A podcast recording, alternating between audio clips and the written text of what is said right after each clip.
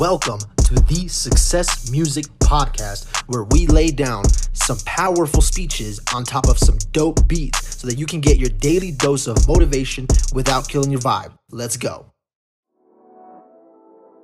But it's such a great routine because it's every day is a challenge. The weight room is a challenge. My work is a challenge. I get to the headquarters and we've got a new challenge because the Federal Trade Commission wants to know how we're selling so many franchises. That's a good problem to have. Like in life, we're going to have good problems. It's just, is there, are your problems first world problems or third world problems? I used to have third world problems. No money, no opportunity, no hope. First world problems are the Federal Trade Commission is auditing you because your franchise is growing so quickly. I'll take that, right? That's what we want. I love that. And when I think about what it is that allowed me to be successful, it was the ability to generate that energy from nothing, to not have any particular hunger or anything in me, but to leverage the pain, to leverage the darkness, to knowingly turn inward and say, I'm going to turn this into something. How do you teach people to do that? Well, it's not easy, and I think the best teacher is environmental exposure. And again, this is why I love high level coaching. Like, if someone wants to create a, a brand like you have with Quest, their fastest route is to be within you and your partner's circles. It's environmental exposure. What does Tom do every morning? How does he think? What is the first thing he say to his wife? What is the first call he make? What, what, what, is, what, does he look up? Like, I'm curious, what do you look up on your phone the first thing in the morning? Are you responding to text messages, emails? I want to know because I want to get to where you are. Environmental exposure. So if I had it my way, I would be attached to your hip if I wanted to be the next Tom. Uh, so environmental exposure is the number one teacher turning people into fighter jets. It's not a light switch, it's a dimmer switch that goes up over a year. I want to talk about that transition in your life from not being a good leader, recognizing that, which is already pretty extraordinary, and then becoming a good leader. What, what was that transition like, and why is the punchline man up? Mm. Well, the transition was really painful. See, I thought I was an entrepreneur. I wasn't. I was a business owner. And as a business owner, you know, I own five personal training gyms and when you're in the right parts of San Diego and the economy's thriving, you get clients. It's easy enough. And it wasn't until I started coaching and consulting personal trainers after selling my gyms, the economy crashes, and that's when I decided I'm going to start this franchise. You know, because one-on-one personal training is, is no longer feasible for most people. So, hey, this is the time to create this franchise. Well, I had to hire more team members, more employees. And I realized in that moment, in fact, I even took on a business partner. And I realized in that moment, as I was going through this, that you know my employees were showing up a little late, they're leaving a little early, they're kind of doing the bare minimum, and I wanted to give them feedback, Tom, but I, I didn't know how. I didn't know how to give them feedback, and I, looking back, it was because I didn't want to hurt their feelings. I cared about their approval, how they felt about me, and because of that, I wouldn't give them feedback, but something would happen. I would start feeling animosity towards them, right? Like, I, I don't want them here. I don't want them to be around me. Before you know it, that kind of turns into this adversarial tension that was between me and some of my employees and me and my business partner who I felt he should be doing this, but instead he was doing X. But I never gave him feedback, yet I was passive aggressive, right? And so when you're passive aggressive towards people, you're afraid to give feedback, you don't know how to communicate to a team, and you don't have clarity of vision you know, hey, we're growing this Fit Body Bootcamp franchise. Great. Are we going to be international or just in the United States? I, I don't know. How many locations do we want? Uh, I, I don't know. And it never took time to have clarity of vision. What do I want? When do I want it by? How am I going to get there? And so we were launching, starting Fit Body Bootcamp in 2010. By 2012, we were an official franchise. By 20, early 2013, I was having anxiety attacks so bad. The first one I had, I thought it was a heart attack. My throat was closing up. I was tunnel vision. My hands were sweaty, arms tingling. Couldn't breathe. My heart's racing. I could hear the thug lug in my in my ears with my blood pressure just pumping. And I thought, this is how I die.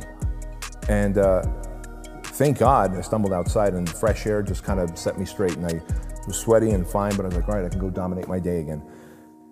And that night I tell my wife, like, hey, um, I think I cheated death. I think I, I think I cheated a heart attack. She goes, you're an idiot. How do you cheat a heart attack? I'm like, we got to take you to the doctor, dummy. And so we go, and the doctor's like, hey, man, it wasn't a heart attack. They put me through the EKG test, but what you did have is an anxiety attack.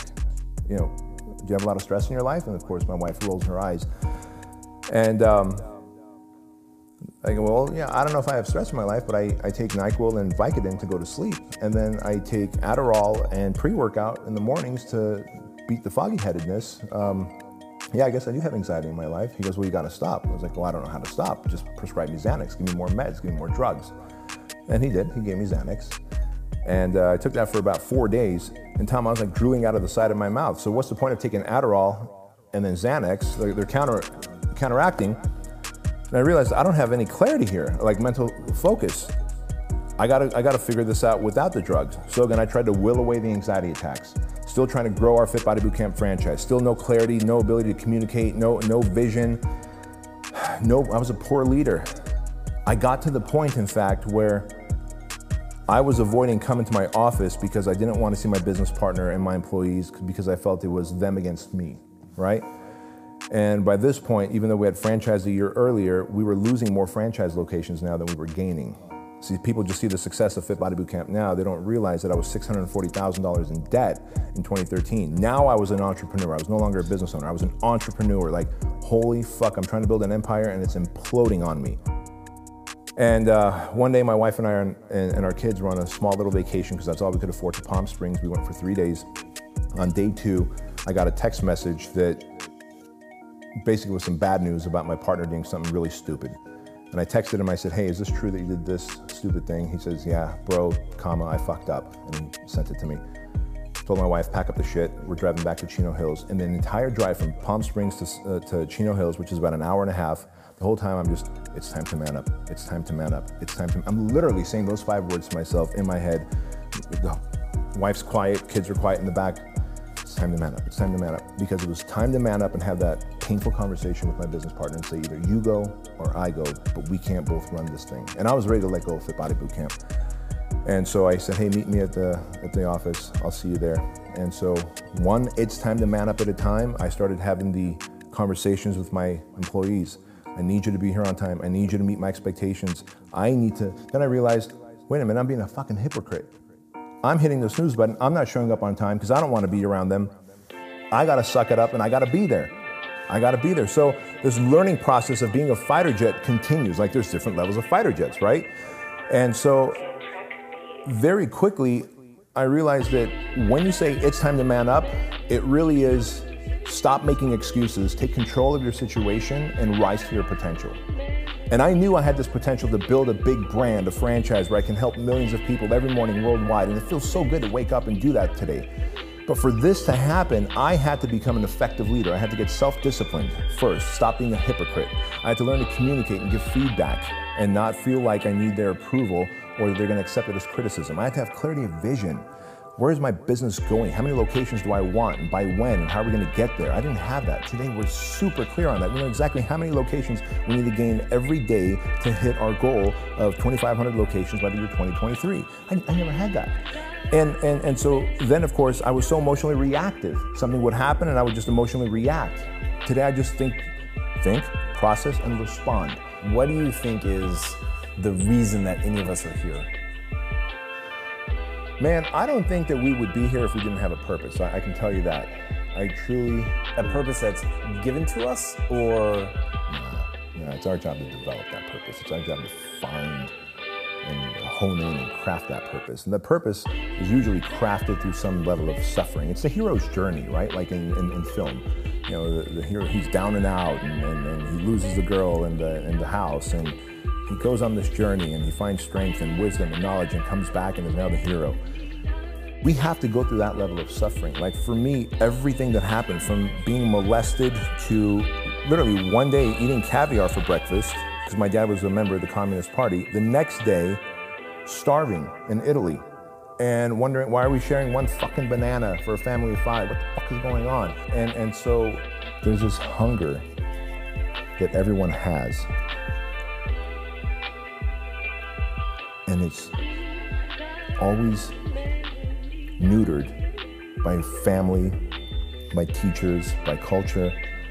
And I believe you wouldn't be put on this planet if you didn't have this hunger.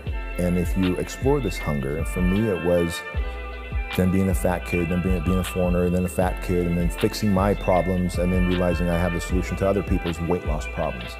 For someone else, it might be a financial thing. You know, they fix their financial problems and they realize they can help everyone else's financial problems. But you have to go through the suffering Um, you have to be hungry enough to deal with the pain and come out the other side with some scars, because scar tissue is infinitely more resilient than regular tissue. But again, it goes back to most people feel like, yeah, I think there's something great in me, but I don't want to explore it. I want to play it safe. I'm going to stay bubble wrapped. I don't want to risk it. But we wouldn't be put on this planet if we didn't have this greater thing to accomplish. Now, some of us are going to be Elon Musk and we're going to shoot a fucking Tesla to the Mars, right? And, and that's okay. And others are going to create a fitness franchise or a, or a supplement company that actually delivers you know, great nutrients that help people uh, optimize their performance. Some other people are just going to be really great therapists. They're going to keep, throughout their life, maybe save 10, 12, 15 people from killing themselves. Whatever your purpose is, you've got to develop it. You've got to develop it. But you wouldn't be put on this planet if you didn't have it. I'm, I'm convinced of that. All right, before I ask my last question, tell these guys where they can find you online. Uh, best place to find me is uh, bedroskeuilian.com or on my social media platforms um, Instagram, Facebook, Twitter, YouTube, at Bedros Keuilian. All right, my last question. What's the impact that you want to have on the world? That's exactly it. The impact I want to have on the world is that we're all here with so much potential, yet we, most of us, it's unfortunate, but most of us leave with majority of that potential untapped. And if I could just, by the time I die, if I can get a loud enough voice to share with people that mom and dad don't write your book, school teachers don't write your book, those two fucking dudes who molested me didn't write my book. I'm the author of my own book. You're the author of your own book. So many people give the pen to someone else. And if I could just help enough people realize that they hold the pen and there's way more pages to be written and they could write it, then I've actually served my impact. I, I believe that's the thing that I want to leave. That's an amazing answer. Bedros, thank you so much for coming on the show, man. Thank you. Appreciate it.